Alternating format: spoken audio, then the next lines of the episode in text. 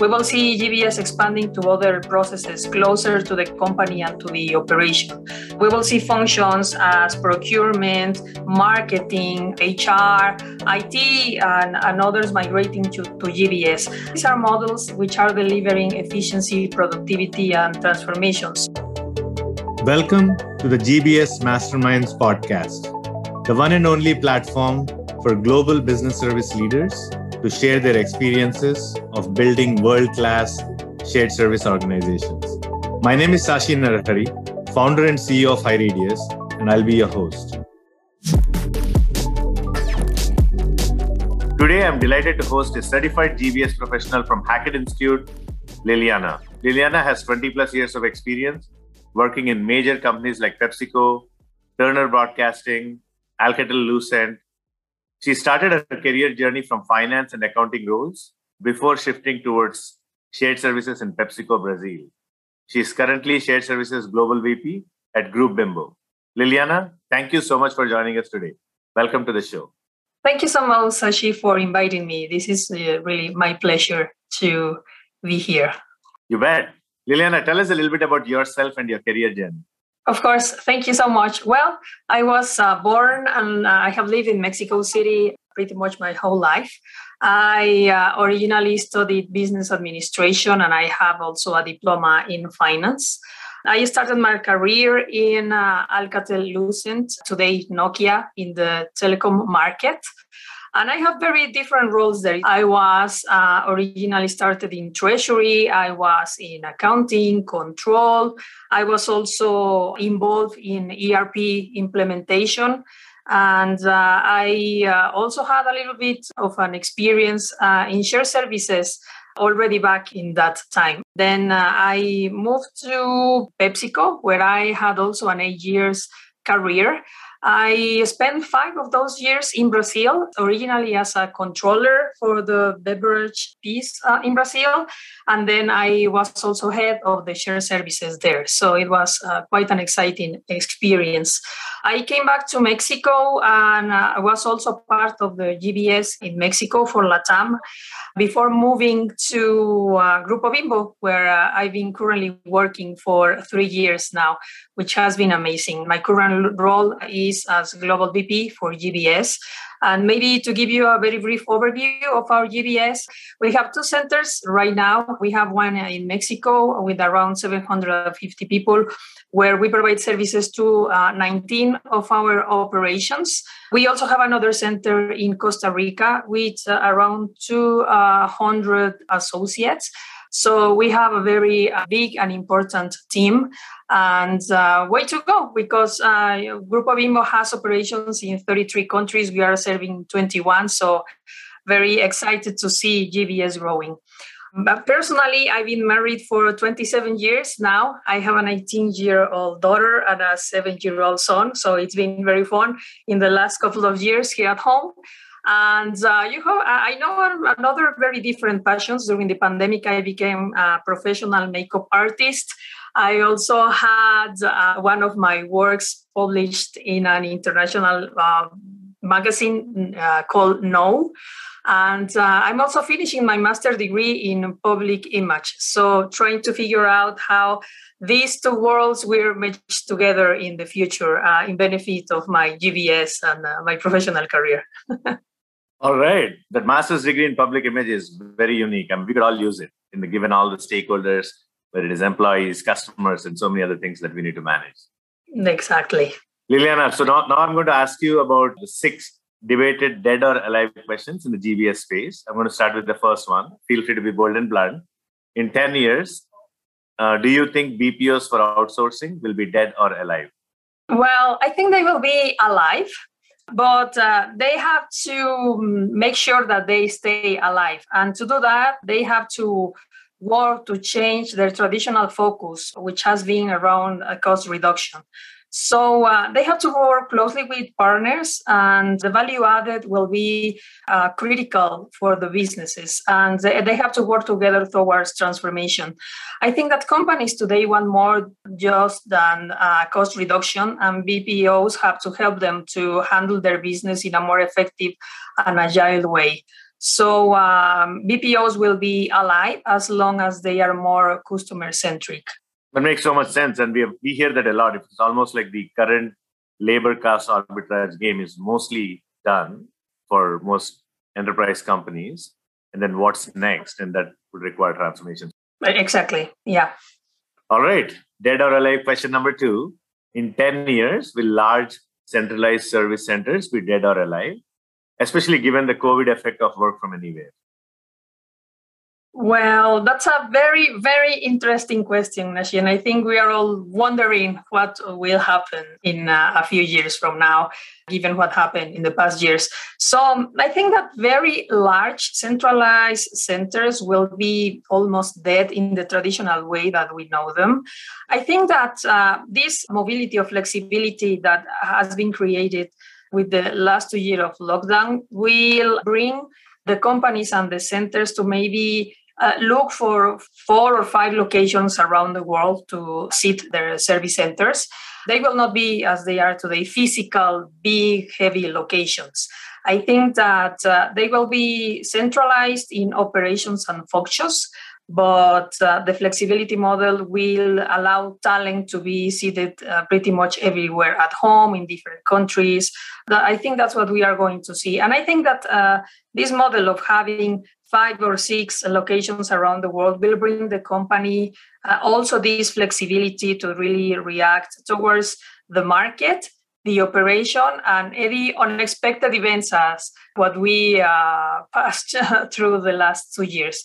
So um, I, I, think uh, that's what's going to happen. I know this is a very interesting one. In fact, like we just had our return to office two weeks ago, Liliana, and then it almost seems like all of us are kind of flip flopping on the whole return to office, and it feels really good meeting all the leaders, the employees, but at the same time, the convenience and the demands of the workforce globally. So, ten years from now, yeah, interesting. Exactly. No, and I, I completely understand, Nashi. I'm uh, starting to travel after uh, two years, and meeting people personally and finding uh, people that you have been seeing only by video call uh, is amazing. So we are all trying to figure out how uh, we will uh, return. But uh, to your point, I, I, agree. I don't think that I or anyone in my team will be back in the office permanently as we used to. So uh, yeah, this is going to be still a discovery. yeah, for sure. All right. The next dead or alive question is Do you think RPA, again, I'm going to be specific here, in the current form, which is as is ScreenFlow automation, of course, those companies are also evolving, would be dead or alive? Honestly, I think that uh, it will be dead as we currently see it. I think that RPA has been very successful in the last three or four years and it has uh, accelerated transformation with no doubt and, and, automation. But automation is not equal to rpa i think that uh, to, today we have uh, a lot of more platforms and uh, technology uh, which are alternatives to our rpa and that give us uh, flexibility and agility and I I see a, a clear decline in in RPA. So I think that there will be other uh, strategies and technologies which are faster, uh, more agile, more flexible, and technologies that will empower people and associates to create their own instances of automation. So I think we will see this this transformation. It's it's already coming. Uh, there is a lot of opportunities right there. So I think that RPA, as we know it today, will be dead and will be substituted by many other platforms and technologies. All right. Then, on a similar note, what are your thoughts on another technology, AI, in GBS? In 10 years from now, will AI be dead or alive, or is it just hype? Wow. I think it will be very, very alive. You know, in fact, today in our GBS, we are not using a lot of AI but I see a lot, a lot of potential. I think we still have a lot to discover and uh, work on. And the relevance of the data, specifically around processes like AR and AP, can uh, uh, bring us a lot of uh, contribution to the working capital, and it can be done through AI. You know, being predictive on maybe a bad debt or delays uh, in our receivables can really accelerate the uh, incoming flow or the inflow to the to the cash flow and uh, improving the working capital. So I really think that this is a very powerful tool, and we'll still uh, have to discover uh, new uses for AI. But GBS for sure will be uh, one of the main users of this technology. So I think it will be very, very alive. All right.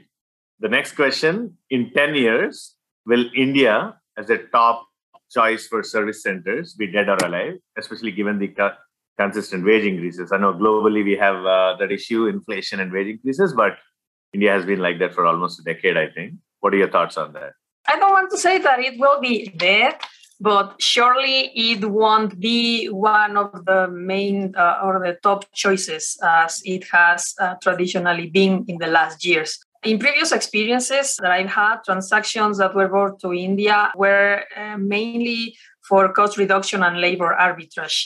And I think that should change and companies today are looking for something else and not only cost based but having uh, efficiency and support to the business and operations so i think that changes in the traditional model of centers in india will really drive their success and that they can be uh, located in the first choices so uh, i think uh, it, it, will really have to change so it will not it will not be that but will not be at the top of the preference of companies. Yeah, you bet. And then I think you have actually proven it. So you're kind of maybe in the forefront with the GBS you're doing in Mexico with uh, almost right. 750 people. So mm-hmm. interesting. All right. The last but not the least, in 10 years from now, GBS as an organization, will it be dead or alive? Think about evolution, right? It went from in market to shared services to GBS and what do you think is the direction it's going? Do you think it will be dead or alive? Well, I think they will be very, very, very alive. We have seen a little bit of evolution, but we will still seeing a lot of change and evolving in multifunctional centers. So uh, moving from traditional uh, supporting accounting cycle, which is uh, what has been happening in the last years, we will see GBS expanding to other processes closer to the company and to the operation. We will see functions as procurement, marketing, HR, IT, and, and others migrating to, to GBS. These are models which are delivering efficiency, productivity, and transformation. So GBS is really the area, area that will lead transformation for companies and that will really create the space for the operation to focus on their main activities, you know, in their core. So having GBS will guarantee their success and their productivity and efficiency. So very, very alive. All right. On a closing note, what would be your advice to other GBS leaders? That's a really good question, Sashi. I would say be bold, definitely. GBS plays a significant role in every company. And as a GBS leader, you always have to be looking for new opportunities. I think we are in a unique area where we have the visibility of end to end processes and we have the knowledge, we have the data, we have the expertise. So we have all the ingredients to really look for the opportunities and contributions to the business. We are not really a back office today and uh, we can really have a very significant role in organizations. We can be a very valuable partner. As I told you uh, before, something that we've been working very hard in the last couple of years is contributing to the working capital, and I think that's one of the of the examples.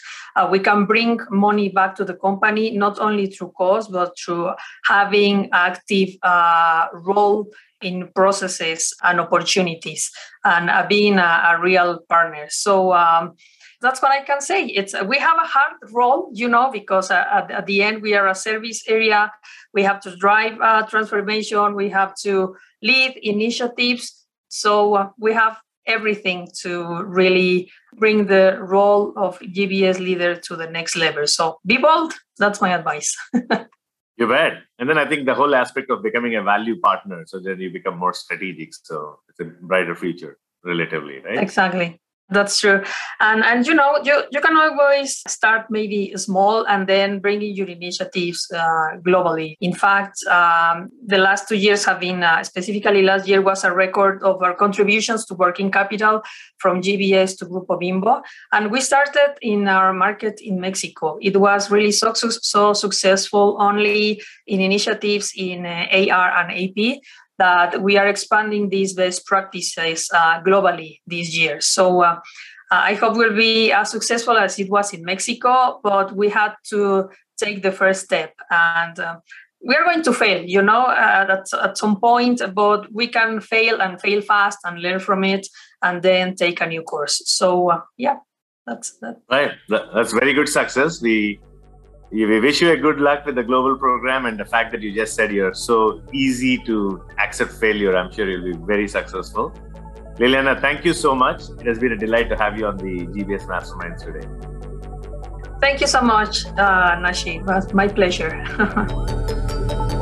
That was the GBS Masterminds podcast. For more information, visit gbsmasterminds.com and make sure to search for GBS Masterminds in Apple Podcasts, Google Podcasts, Spotify, or anywhere else podcasts are found. Click subscribe so you don't miss any future episodes. And on behalf of the team here at HighRadius, thanks for listening.